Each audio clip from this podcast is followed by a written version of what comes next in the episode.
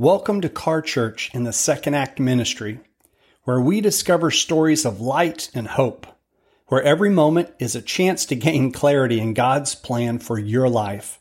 Let's dive in. The title of today's message is The Transformative Power of Love. Scripture references 1 Corinthians 13, verses 4 through 7, NLT version. Love is patient and kind. Love is not jealous or boastful or proud or rude. It does not demand its own way. It is not irritable, and it keeps no record of being wronged. It does not rejoice about injustice, but rejoices whenever the truth wins out. Love never gives up, never loses faith, is always hopeful, and endures through every circumstance. Love is at the core of the Christian faith. It is not merely an emotion or a feeling, but a profound and selfless action that reflects the very character of God. In 1 Corinthians 13, verses 4 through 7, the Apostle Paul beautifully describes the attributes of love, highlighting its patient, kind, and sacrificial nature. Love is not self seeking or easily angered. It rejoices in truth and perseveres through trials. As followers of Christ, we are called to embody this agape love in our lives. We are called to love God with all our heart, our soul, and our mind, and to love our neighbors as ourselves. Matthew 22, verses 37 through 39. This love transcends boundaries and extends to everyone we encounter, regardless of their background or belief.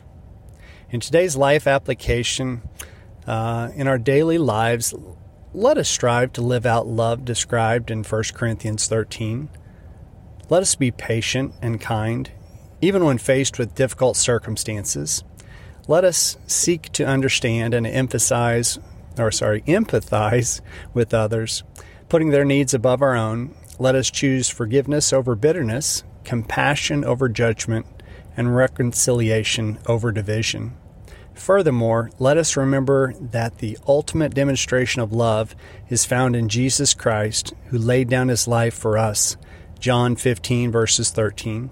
As we abide in his love and allow his love to flow through us, we can impact our families, communities, and the world around us. May our lives be a testament to the transformative power of love, drawing others closer to the heart of God.